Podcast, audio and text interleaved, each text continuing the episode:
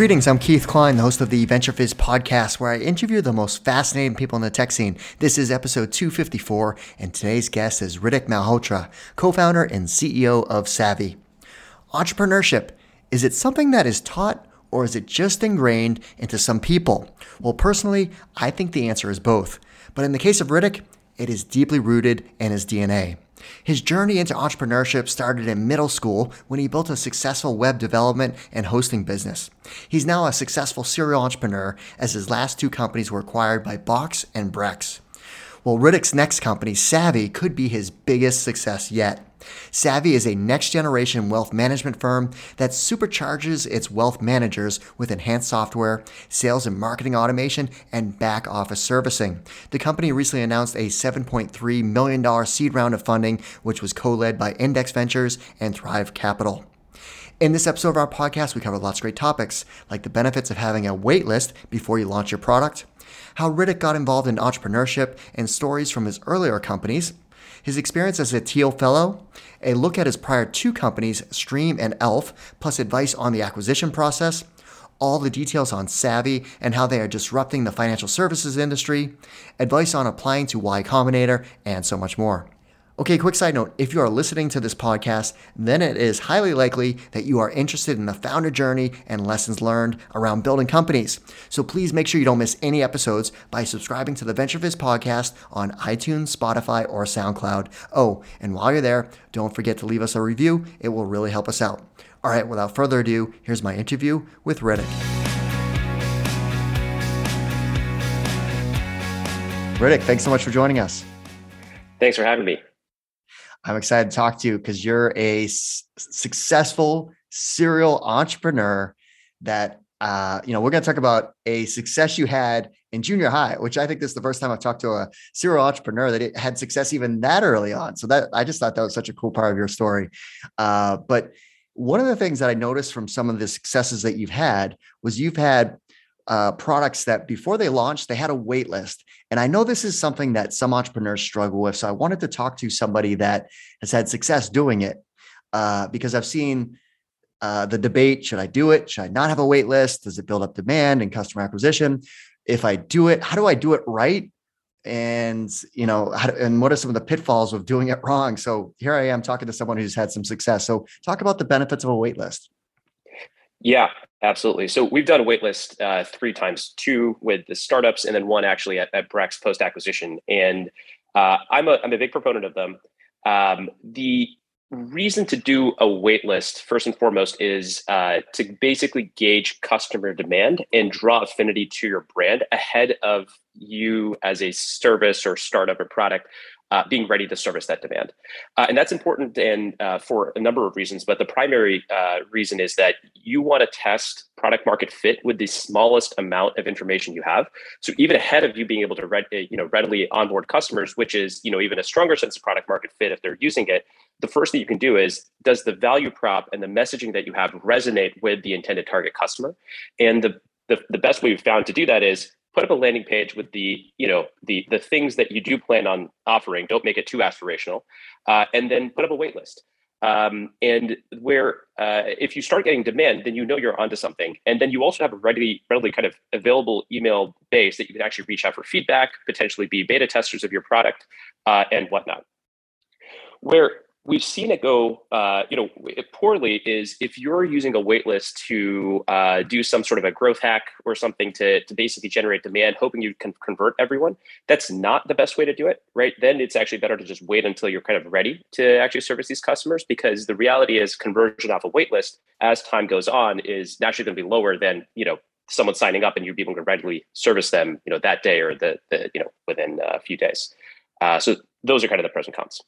Well, that's a great clarification because I think people view it as a growth hack. And it's like, okay, I need to get, you know, just hopefully a bunch of signups. And to do that, I need to create this fear of missing out that I'm going to have this wait list. But don't do it with that intent because that's not the intent. The intent is to do it the smallest amount possible to hopefully get some feedback and hopefully it grows from there. So that's a great, great clarification. So, all right, let's rewind the clock. So, where did you grow up and what were you like as a child? So I grew up in uh, the Bay Area, uh, specifically right around San Jose, California, and uh, Cupertino, California.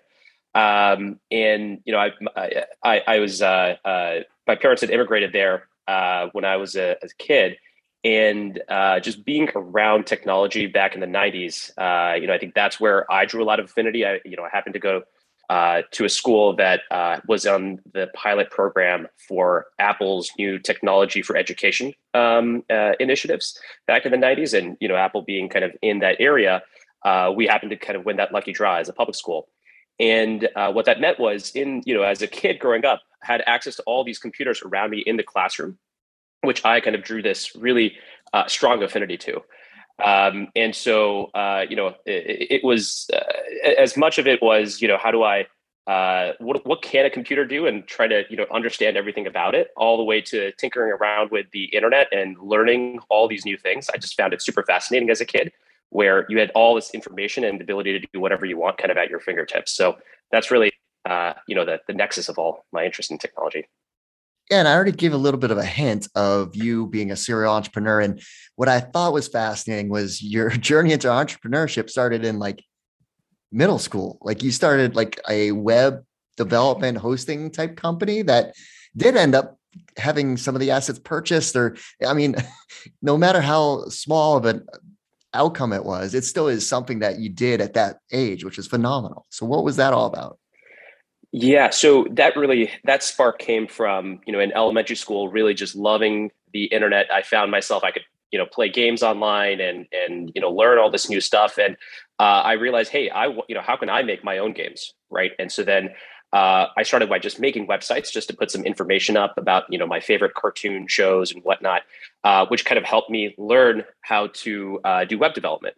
Uh, and by the time middle school had rolled around, um, you know, I uh, I really wanted to uh, figure out, hey, can I actually make money doing this? Right. So I was putting up content online, um, and so uh, I started off by making a number of different websites that put you know free flash games that you could play online and put some advertising on them. Uh, then I put some on for kind of other different kind of pieces of content. So I kind of just did this in a serial fashion, where I was making a bunch of these websites and uh, those were great. You know, for a middle school kid, it was uh, generating all this ad money, uh, and uh, you know, I had a blast doing it. Uh, and it was kind of a spare a spare time uh, gig where come home from school, finish homework, go, go outside to play, and then come back and spend the nights kind of working on this stuff. And then ultimately, what led to the the main business, the web hosting kind of services business, was I realized I kept having to do the same thing over and over again. Right, set up a website, find some web hosting, buy a domain, kind of figure out all those details, and then kind of do it a number of different times. And I said, well, hey, if I have this problem uh, and I figured out a way to just streamline it and do it super quickly for myself, I'm sure other people would probably find this valuable. And so, uh, you know, what I did then was started leasing uh, dedicated server space from uh, others and basically reselling parts of it for shared web hosting services and offered kind of an implementation end to end service as well. Um, and uh, that just kind of grew word word of mouth. Um, I think I had a total of 350 clients all around the world um, paying me a monthly fee, and uh, it was just me doing customer support uh, over instant message and email, and making sure everything was was on. So that was the business. I love that story. Honestly, like that is like this is middle school, and you pieced all that together to think, wait, you know, I, I can do the hosting side, I can get recurring revenue. Like, come on. Like, that's just light years ahead of where I certainly was in middle school. So that is phenomenal. So you went off to study electrical engineering, computer science at UC Berkeley. Uh, what did you work on there? Because you were you were doing some, uh, you know, it looked like more internships before you kind of launched onto your next adventure. Yeah, so I, I uh, you know tapped into the the uh, really love for technology and software and kind of uh, studied that at, at Berkeley and um, was kind of uh, on the more uh, traditional software engineering path. So I, you know, I really wanted to see would I enjoy software engineering as a profession, and so went and I think my first year did an internship at Twitter uh, in 2011. Uh, so the company was right or under 500 employees at the time, uh, private company, uh, growing quickly, and so learned a ton over there. And I think it clarified a number of things for me. Um, that experience and a number of other kind of uh, things that I saw at Berkeley, kind of being surrounded by folks in Silicon Valley startups that had, you know, in the early 2010s starting to kind of take off. Um, I, I learned about uh, two programs called Y Combinator and the Thiel Fellowship. And I think the combination of those two, and then also a good understanding of what professional software engineering looks like, I think really solidified for me that I was kind of taken back to those middle school days of my love for just building uh, new things, my love for software engineering and, and, technology. And I had the opportunity with these two programs that, that I'd applied to uh, to go and drop out of school and actually pursue entrepreneurship uh, kind of uh, full time with that that first venture. Um, so that's kind of my progression from college out to the next startup. And and even that, so you even started like a, a, a, learning academy is what you called it. So Silicon Valley Prep, which was another business that you started that grew to significant revenue. So that was like, I mean, what, like I think it was a million dollars of annual recurring revenue if I, my research is correct. Yeah, yeah, that was um, uh, that was a that was a summer business that we kind of ran and expanded. Uh, just uh, me and two other friends, and uh, that uh, it actually was not a technology business. It was mostly just, hey, how can we, you know, teach uh, middle schoolers and high schoolers some extracurricular kind of academics, whether it was speech and debate, you know, mathematics, um, or uh, just uh, you know other related subjects, uh, and uh, that was very operational. So we figured out how to scale out operations, hire other folks, uh, kind of figured out a number of different things, and I, would call that maybe a, a, good education in, in uh, learning the non-technical sides of operating a business, marketing, and and just servicing customers and payments and whatnot. All right, so fast forward to where you kind of left us with the Thiel Fellowship. So uh, this is a program that's really well known now, but you were part of the second batch, so it was still pretty early on.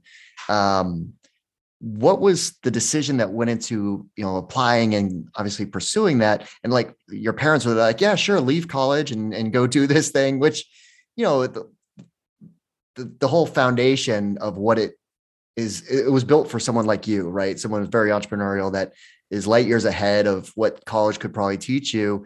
And to what was the stipend? Was it a hundred thousand a year? Is what that's correct. Yeah. So yep. for you to hopefully build something of magnitude. So, anyways, what was your thought process of doing that instead of finishing your degree? So for me, um, the, it, it, was it was pretty carefully thought out. Where I um, and, and maybe to preface this, I, I I never came in from the mentality that, hey, college has no value. I always looked at it at what are the different trade-offs you're taking, right? So spending time in college or hey, this program, or maybe, you know, I'm sure maybe some other program that might exist today.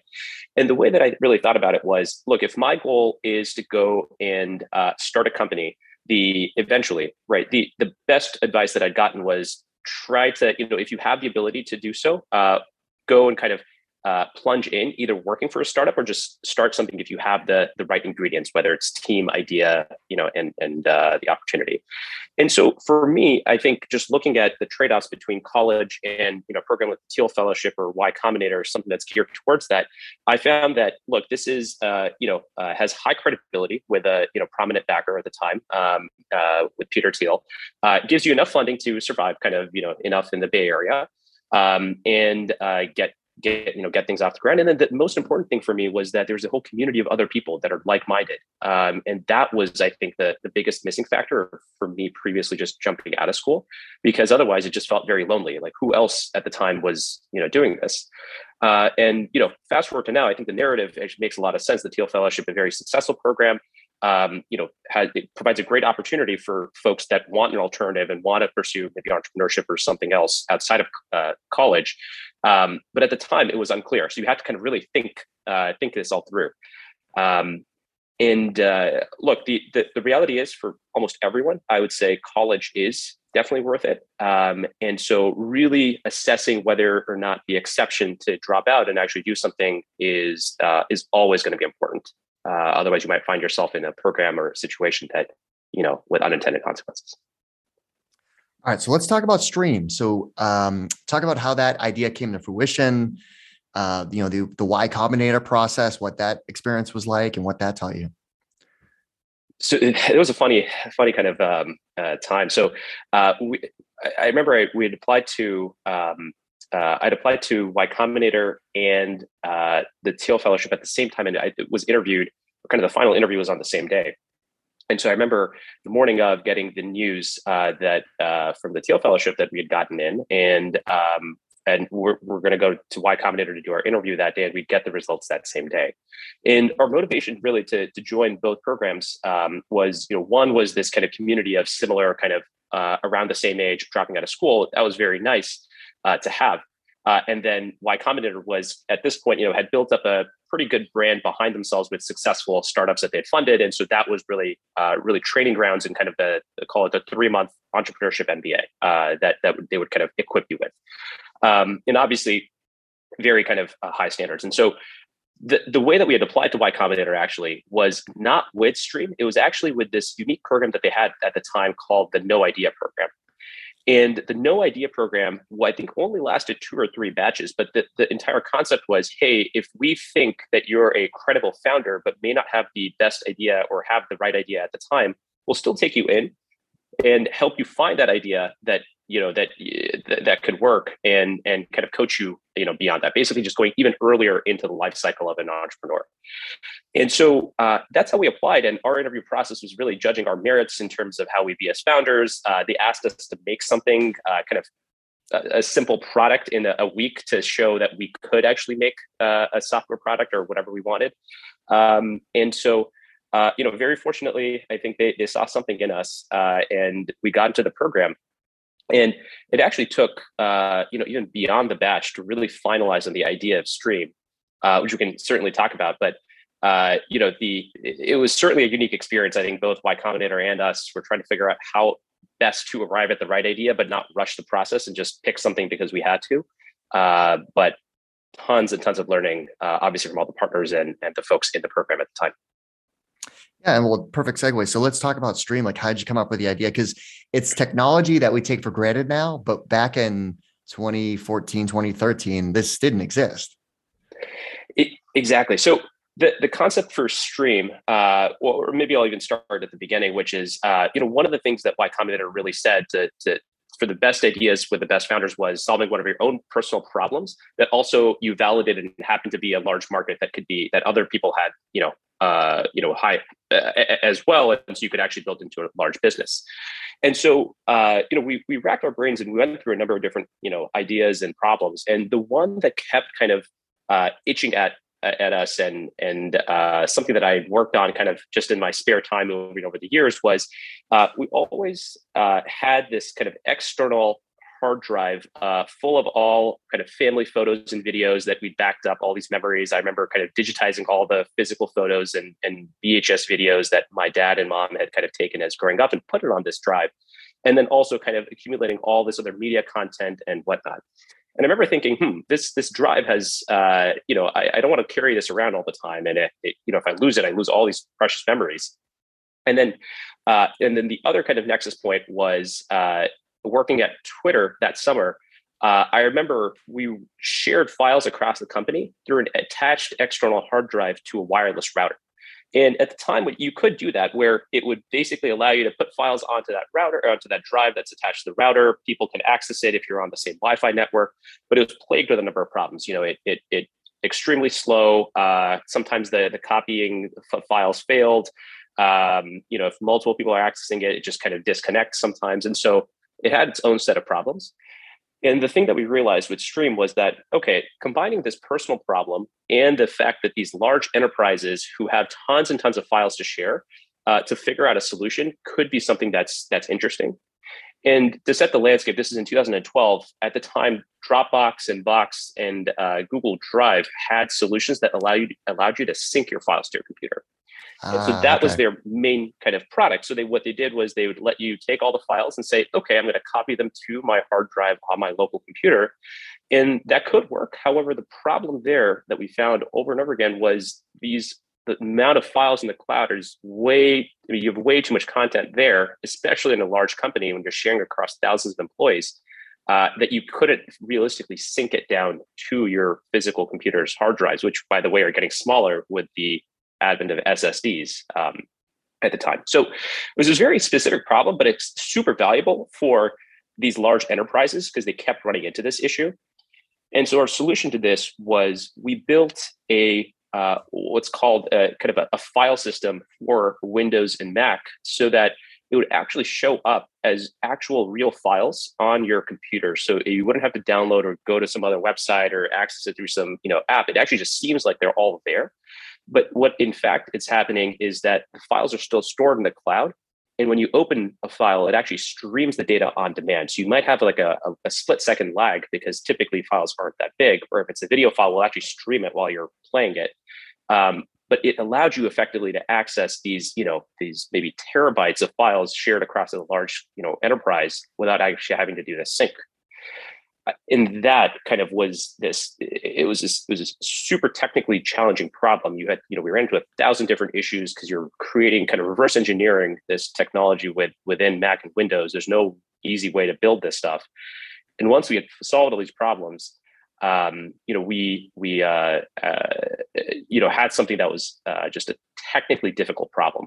Uh, so it had a lot of technical defensibility behind it. So that was really the the advent of that idea and product. Okay, and so the company was acquired by Box, and it was shortly after Y Combinator, right? Like, because you raised a very minimal amount of seed funding, from what I gathered, and then Box acquired you in 2014, which was a pretty early exit how did Box even learn about what you're up to? Or, you know, was Aaron Levie like hanging out at Y Combinator? Like how, how did, how did it even come together?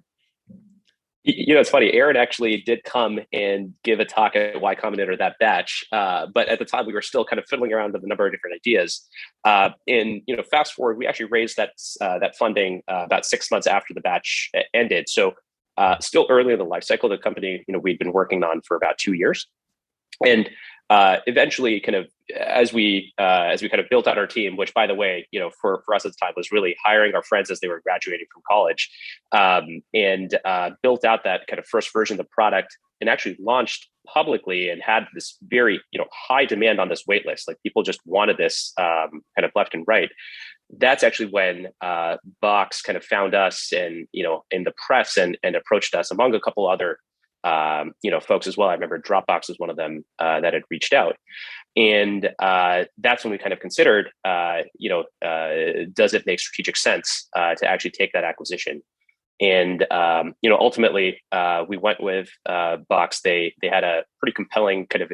Aaron Levie is just a is just you know a, a gem to to hear talk. I mean, he's just so inspirational and and and energetic that and you know to Box's credit they actually stuck to the strategic plan they had of really we want to integrate this product into this suite because it's actually valuable. It wasn't one of those you know hey come over and we're going to scrap the technology and you know put you on something else. And i think that was a super compelling story. And you know end to end uh, we spent a few years at box kind of uh, doing exactly that and uh, successfully got the product out obviously kind of with the help of a number of very talented folks at box uh, kind of that that had uh, you know, I was working on the other solutions as well. So um, really kind of couldn't have asked for more. But that must have been very fulfilling because it wasn't a, uh, an acqui-hire where they were just hiring incredibly bright engineers and sunset the product immediately. And then after two years, or what is it on Silicon Valley, where the they had the rooftop where all the founders would go just to wait for their time to expire so they could do, do their next startup. Um, all right. So the second time through Y Combinator, did you go in with the idea already with with Elph? Yep, that, that's right. So uh, Elph, the quick kind of story there is we got the same team back together. We you know spent a few years at Box, uh, did kind of integrated our, our, our technology and and whatnot, and you know the team, uh, you know we'd launched the product, and so uh, by that point, you know we left and uh, actually ended up starting a, a, you know did a number of things in the middle uh, to kind of figure out what do we want to do next, but started a new company where the idea actually was let's go and explore a number of ideas. So we actually didn't join Y Combinator immediately after. Uh, and so we explored a number of things in, uh, you know, whether it was crypto, some kind of fintech infrastructure, and just a number of things to figure out like what what are the things that you know kind of repeat that almost no idea process that we ran in, in back in the first round of Y Combinator. And what we eventually arrived at was actually building uh, kind of fintech, uh, core fintech infrastructure, specifically uh, the ledger that would track kind of all your transactions. If you're like a bank, a casino, even a fintech company, and then kind of simple uh, on top of that, make it really simple for the banks and, and, and these institutions to actually do money movement across kind of different ledgers, across different kind of entities, and a number of these, again, kind of very niche problem that exists across any kind of big corporation doing transactions. Um, and uh, we uh, were actively kind of, uh, you know, we, we went into Y Combinator with that idea um, and uh, had been building out that prototype. Uh, so that was the second time. All right. So talk about that experience because again, we're talking about an exit. Now, this exit was before demo day, from what I gathered, right? So Brex came in and was like, wait a second, there's an opportunity. So, so how did that all like where did you get the product? How did Brex get involved? Yeah, so so the second time in Y Combinator, completely different program, right? So the, the to set the frame here, 2012 summertime was the first time, and this was winter in 2019, and so tons of change that happened. I mean, com- felt very different. Um, I mean, you know, Y Combinator, obviously incredible uh, organization. Uh, they had, you know, streamline different kind of uh, ways to help companies and and track progress and and everything. Everything just felt super streamlined, and you know, but so many things were same, right? Incredible partners, uh, amazing uh, batchmates. all gearing towards demo day, and everyone kind of had this like very inspirational kind of energy. Um, and so for us, you know, we had a good sense on how, what we wanted to build. Uh, we had done, I think, uh, at that point, probably um, reached out to about a thousand different uh, kind of uh, folks at these large enterprises to see what would resonate in terms of what we could actually sell. Uh, these would be CIOs or you know folks in the IT department and whatnot of excuse me, uh, banks, casinos, uh, and other kind of uh, various financial institutions. And um, so we had a good target market. We had conversations probably about over a hundred of them, the, the, thousand we reached out to, and so we we knew what we're doing there. What eventually kind of came it, it came down to was uh, Brex, the founders actually had given a talk at Y Combinator that batch, and um, ended up actually uh, you know getting into a process where that transaction I would kind of quantify as more of a hybrid acquihire uh, and um, and uh, hey you know we had some interesting technology uh, where we uh, made the active decision to be to say hey you know it actually does make sense to sell uh, because we had some inbound interest already from a few other folks, uh, kind of similar arrangement, hybrid acquihire, hybrid kind of technology. Um, and so once we had some other inbound interest, we actually ran a process and kind of talked to the Y Combinator partners and just said, hey, look, you guys should really talk to the Brex folks. They want to build this, you know, really interesting kind of. They, they want to really expand and uh, their product suite beyond the the corporate credit card at the time to other things, and this actually might be kind of a very good fit. Uh, and so, kind of just uh, ran the process, and happenstance, uh, one thing led to another, and uh, there was a really strong fit there. Um, and so that happened 2019. So the other companies in your cohort must have been like, what these Elph guys, like they've already got people like like knocking down their door for, for an acquisition. Like, what are we doing wrong? you know, I uh, look, I have to give it credit to the the, the one thing I remember uh, uh, someone saying really early on in my career is that uh, sometimes overnight success is just something in the making for five to ten years in the uh, you know down uh, down the line, and uh, a lot of credit I think has to has to be given to look. I think uh, what Brex saw was uh, a team that had worked together for you know almost a half a decade at that point. had an exit and knew how to build products and launch them, and and had this technology that also happened to be very kind of valuable to what they I think you know wanted, and so um, really it's the overnight success that you know had so many years kind of in the making uh, and also uh, brex took a bet there so that's how it happened. And then you spent a couple years at brex which brex has gone on to you know become a massive unicorn success story that's continuing to scale and and uh, do some amazing things. So what did you work on while you were there? Was it still this original idea or did it transform yeah. So when we joined, um, the the first thing that we worked on was this product called Brex Cash, which is effectively a replacement for a business bank account. So uh, Brex had the business, you know, corporate credit card uh, that was, you know, doing really well at the time, um, and uh, they wanted to expand that and say uh, and offer this corporate kind of banking functionality as well. Uh, and uh, you know, once we came in, you know, we had the kind of know-how of okay, we know how to build this like financial ledger, kind of this money movement technology. Well, this last step is basically uh, how do we kind of add a you know customer facing product on top of it on top of this infrastructure that we know already how to build and so you know with the help of uh, you know a ton ton more people at brex um, uh, we had uh, a large part of the company kind of all all you know uh, all moving towards launching this new product called Brex Cash.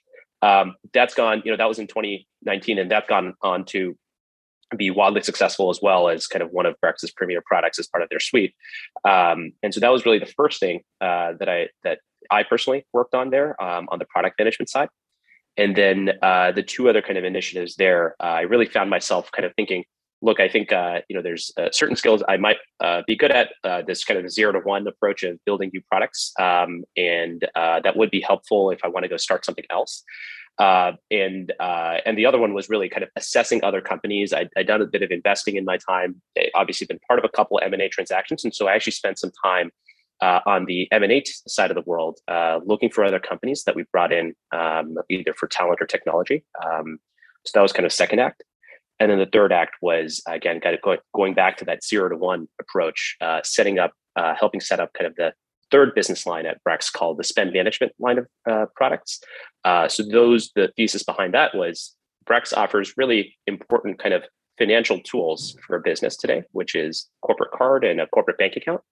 And so the next question was, how can we make compelling software to actually use on top of the the banking and, and corporate card, right? Your spend and store of money. So uh, things like bill payment software, uh, reimbursement software for employees, or expense management, expense tracking software. So that was really that third product line that we ended up starting. So those are kind of the three acts at Brex. All right. So next, we're going to talk about your next startup and current companies. So Savvy, what is Savvy, and what was the uh, you know thought of starting another company there? Yeah, so Savvy is uh, a technology-enabled wealth management firm. Um, and uh, the model behind it is uh, it's very similar to maybe uh, Compass on the real estate side, uh, or kind of a, another another analogy we'd like to use is uh, Newfront Insurance on the commercial insurance side. Uh, and what we mean by that is basically we're kind of this full stack firm where we go hire wealth managers who already have an existing book of business and also even acquire small wealth management firms with an existing book of business and bring them under uh, you know into the savvy umbrella. And basically uh, that's kind of one half of the business. And we supercharge them with the other half of the business which is building this proprietary software and technology for both the wealth managers themselves and their end clients uh, and uh, to basically help them across three things. One really make them way more efficient with their time so they spend less time doing back office tasks and more time with their clients. Uh, number two help them with sales and marketing automation to grow their books of business uh, using much more kind of tech company style approaches. And then uh, number three give their end clients uh, much better digital experience and access to other financial products uh, versus what traditionally is kind of limited to uh, you know email communication or Excel spreadsheets to actually you know uh, get the job done. And so that's really the the company there, um, and that you know the the, the I, I think. Uh, the, there, there, was there's two pieces uh, to how this got started right one was what was the impetus to even start a new company uh, which i think is an important question that anyone should ask whether it's a new founder or second or third time founder um, and also how was this the idea that you know made really made sense? And so the, the first one on, on, starting a new company it really came down to um, you know I, I, uh, I decided to leave brex um, earlier in 2021 i uh, and i actually just wanted to take some time off uh, just spend some time kind of clear my head think about what would be next. And the the thing that kept coming back to me was you know what would I, as a as a kid back in middle school, starting this web hosting services business, think?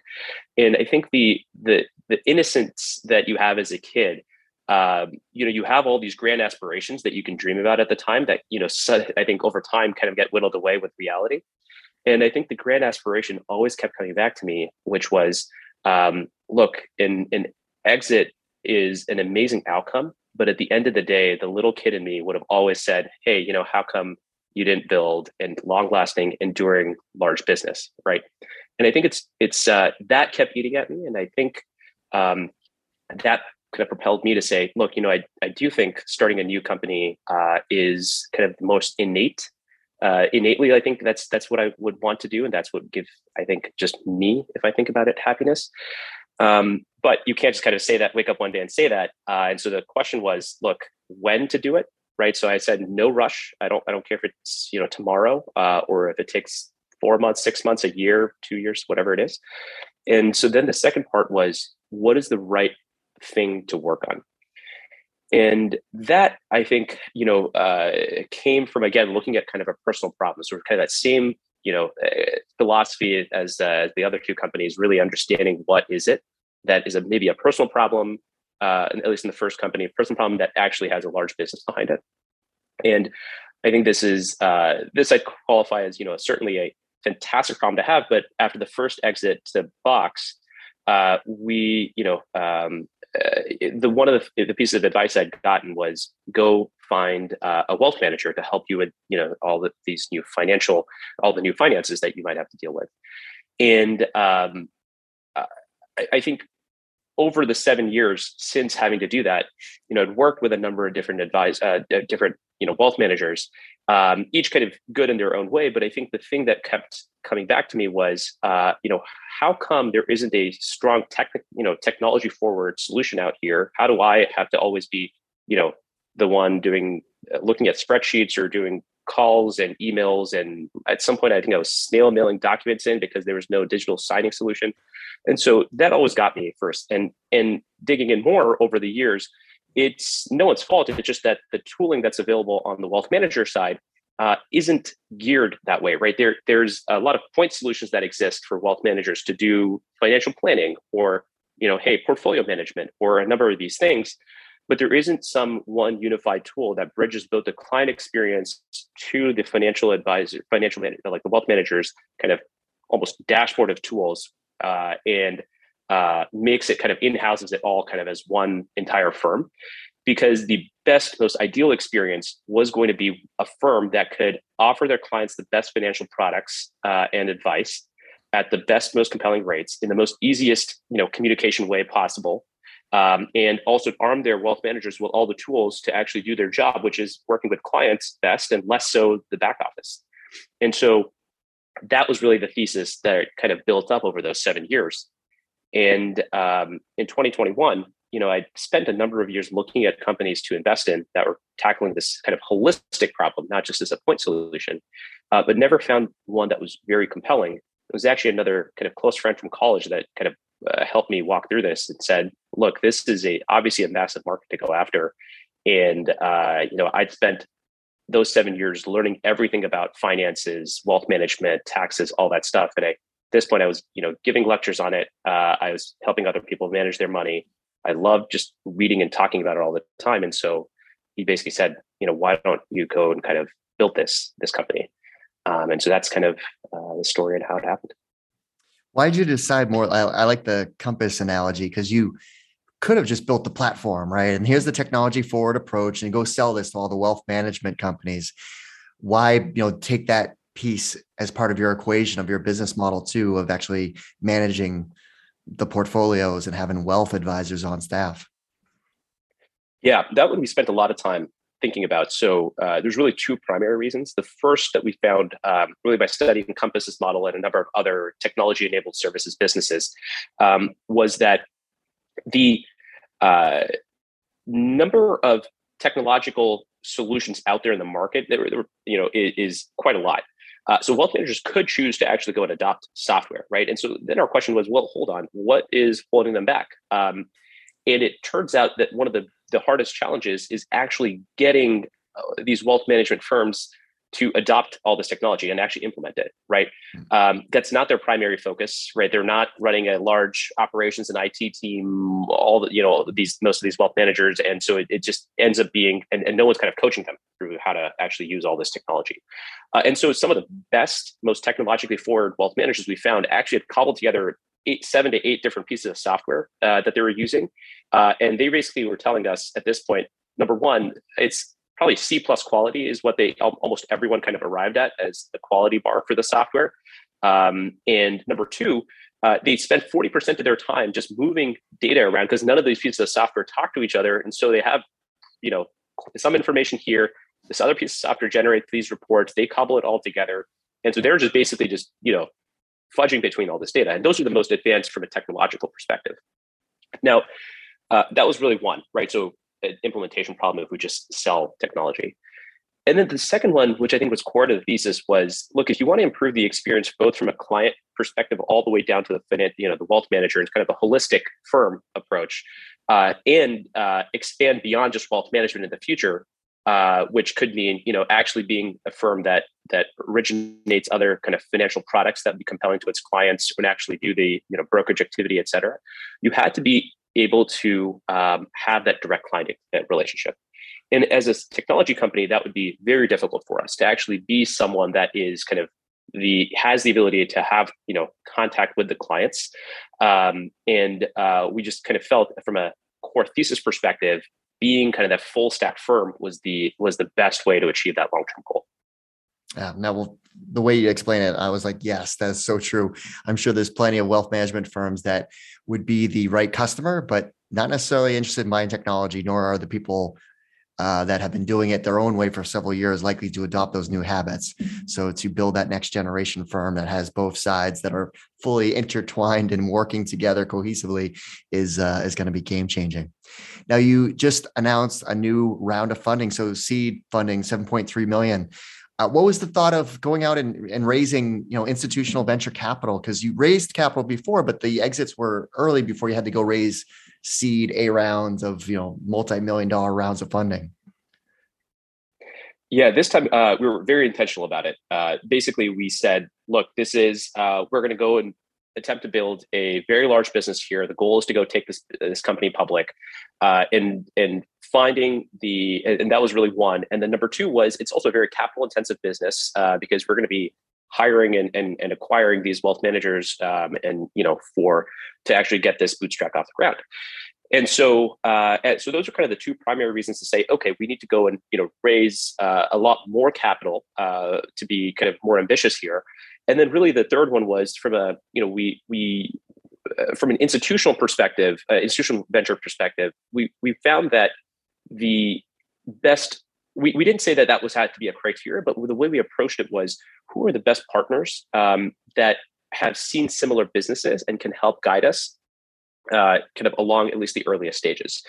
And uh, the more we did our research, kind of the two, you know, maybe two to three, let's call it three buckets of, of uh, investors that we found were one, uh, a number of these institutional uh, players, because they had the kind of the large, uh, obviously large uh, venture balance sheets to actually go and deploy capital uh, to these technology enabled businesses where uh, capital is kind of one of the, the most important parts to get off the ground. And so, uh, you know, uh, we looked at folks that had uh, you know, invested in like the Compass, Compass of the World or Newfront or Flexport, and a number of those.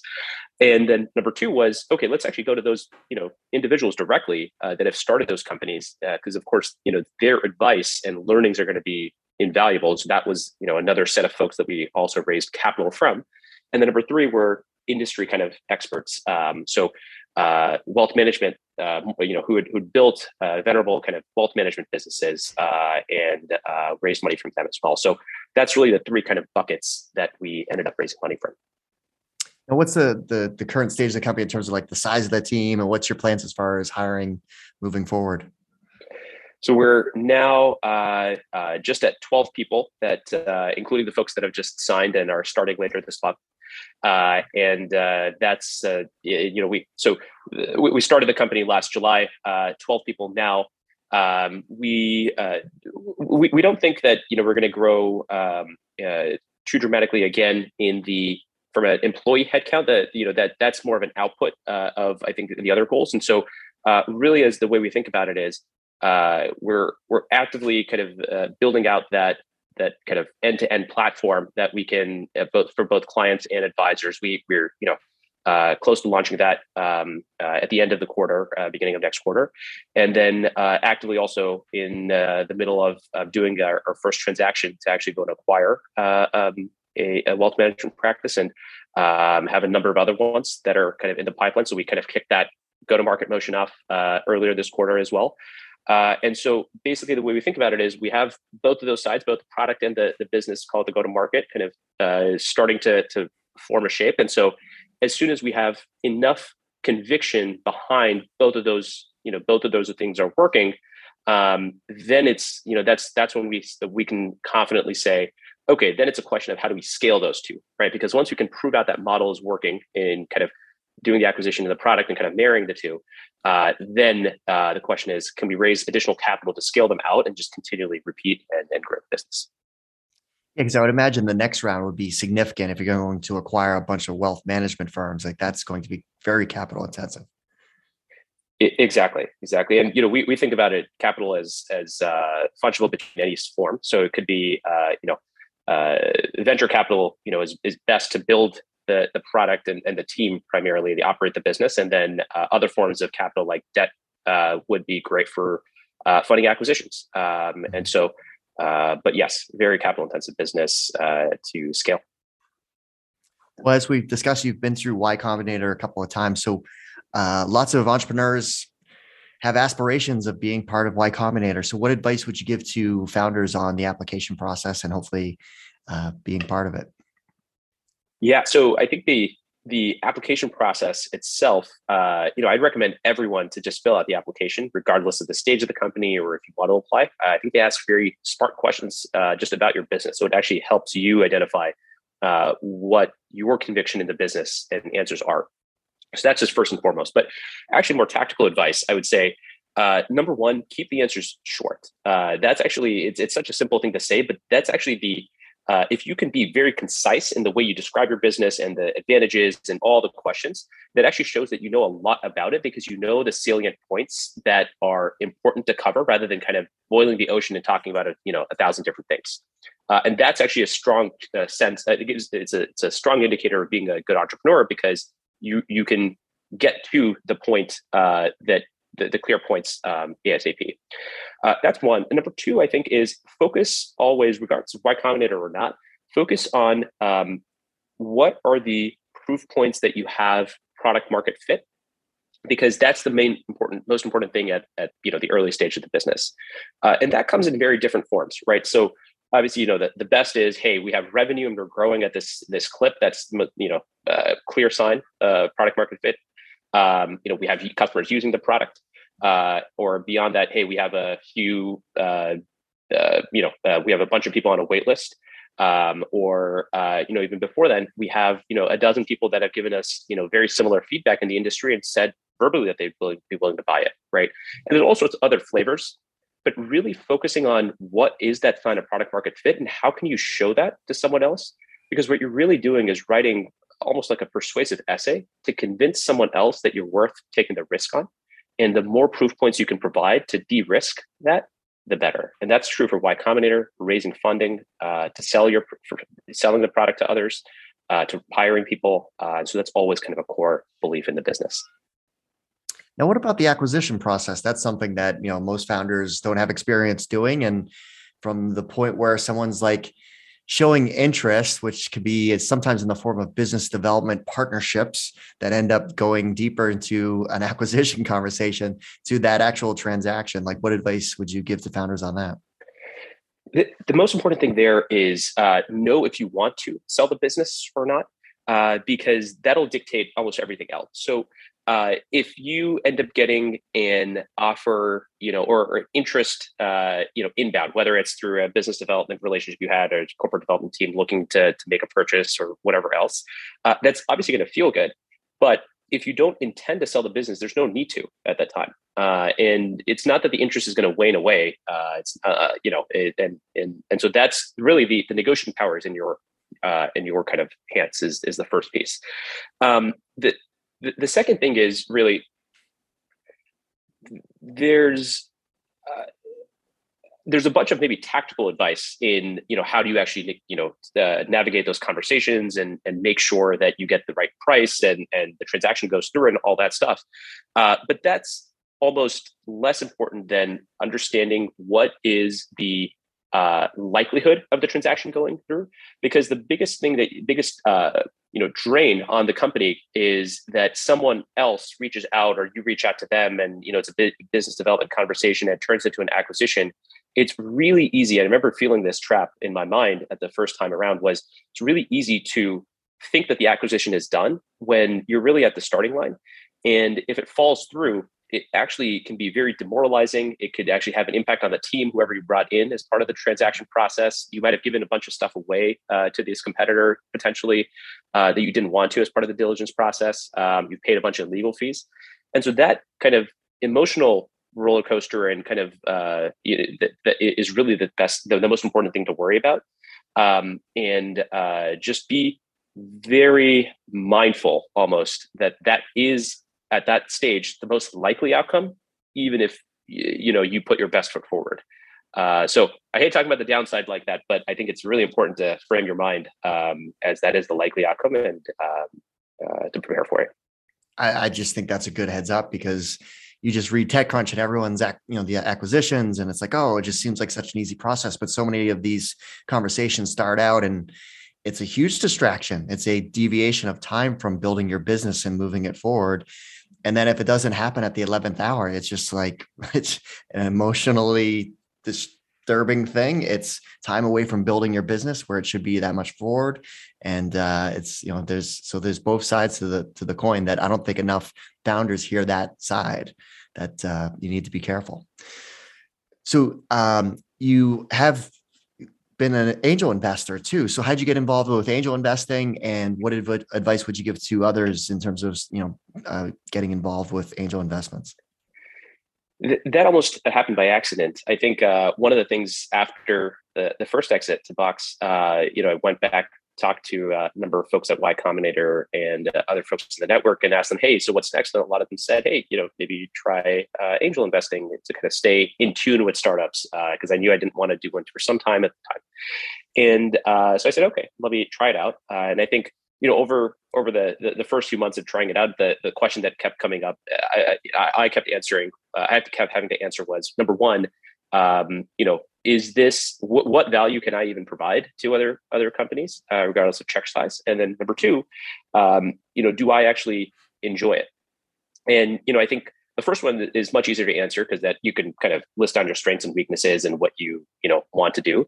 Um, and but number two actually became the the biggest question, kind of over the years um, having invested in friends that were starting companies, uh, in other kind of Y Combinator companies uh, that that I thought, you know, hey, maybe this does kind of I could maybe help or something uh, to that sense. And uh, you know, the issue that I kept coming back to was I don't know if I'm good. Uh, because at the end of the day, an investor is measured by the output. Like the output is is at the end of the day a financial output as you kind of measure it, but you need to wait, you know, six plus years effectively to even know if uh, things are going well. And so that was one problem. And I think the second thing in the back of my mind over time was, you know, hey, uh, I, I, think operating uh, in, in in a company um, uh, setting was still the the most uh, compelling calling. And I did kind of believe in this philosophy of, you know, hey, look, if I'm going to do something, it's, you know, I, I don't want to just do something passively. And so, uh, you know, I think angel investing in in a limited set of folks, whether it's friends or kind of within network, was what I kept it at over time and really put all my focus at um, into building a company. All right, some rapid fire questions. Three apps you can't live without. Three apps. Uh, Reddit, number one, tons of information there. Um, let's see. Number two, uh, Twitter for the same reason. Um, you can curate uh, a, a, little better on that one. and number three, I would say um, Yelp. Uh, still the best app to explore the city, in my opinion. All right, podcast book recommendation for entrepreneurs. Uh, I'll go with podcast. Um, the uh, uh, another podcast is um, Acquired. Uh, it's love uh, Acquired.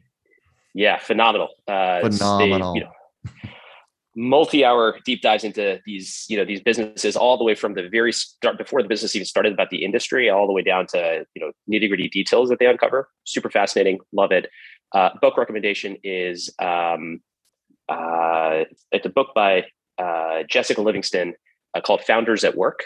Uh, it's the first one I ever read kind of back almost 10, 11 years ago uh, and around entrepreneurship and basically just has, I think, 15 different stories from founders of venerable companies talking about the earliest days. Another amazing suggestion. I actually looked behind me because I, I have that book in my office. I thought it was on my bookshelf here, but it's downstairs. Yeah, a great, great, great book. Just talking about a lot of the Web 1.0 companies. Even isn't the story of Lotus in there too? I think there's definitely uh, it might be. It's it's just I mean it's a great, great read, especially you know those foundational years of the web and everything, and just what those companies were thinking about. So, what do you like to do for fun outside of work? I think number one is just uh, soaking up as much of New York City as possible. I've been here two and a half years now, and so still tons of new stuff keeps popping up every every month. Uh, so I call myself like you know the uh, uh pretty standard long term New York City tourist. Uh, so that's that's number one. Uh, other than that, um, you know, always always down to go play a game of basketball, go skiing, something adrenaline sports related. it's always you know, sign me up for it. Well, Ritik, thanks so much for taking the time to walk us through your background story, all the great company experience that you've had building stuff, and uh, you know so much great advice that you shared. And here's to you know Savvy being that multi generational success story that is uh, you know swinging deep, deep, deep for the fences. Amazing. No, really, really enjoyed it. Uh, thank you so much for having me. Really a pleasure. Well, that's our show. I hope you found it useful and entertaining. If you did, please make sure you subscribe so you'll get future episodes. Also, please consider leaving us a five star review and share this podcast with all of your friends and colleagues in the industry. It all really helps us out. Last but not least, don't forget to visit venturefizz.com, the most trusted source for tech and startup jobs, news, and insights. Thanks for listening, and I'll see you next time.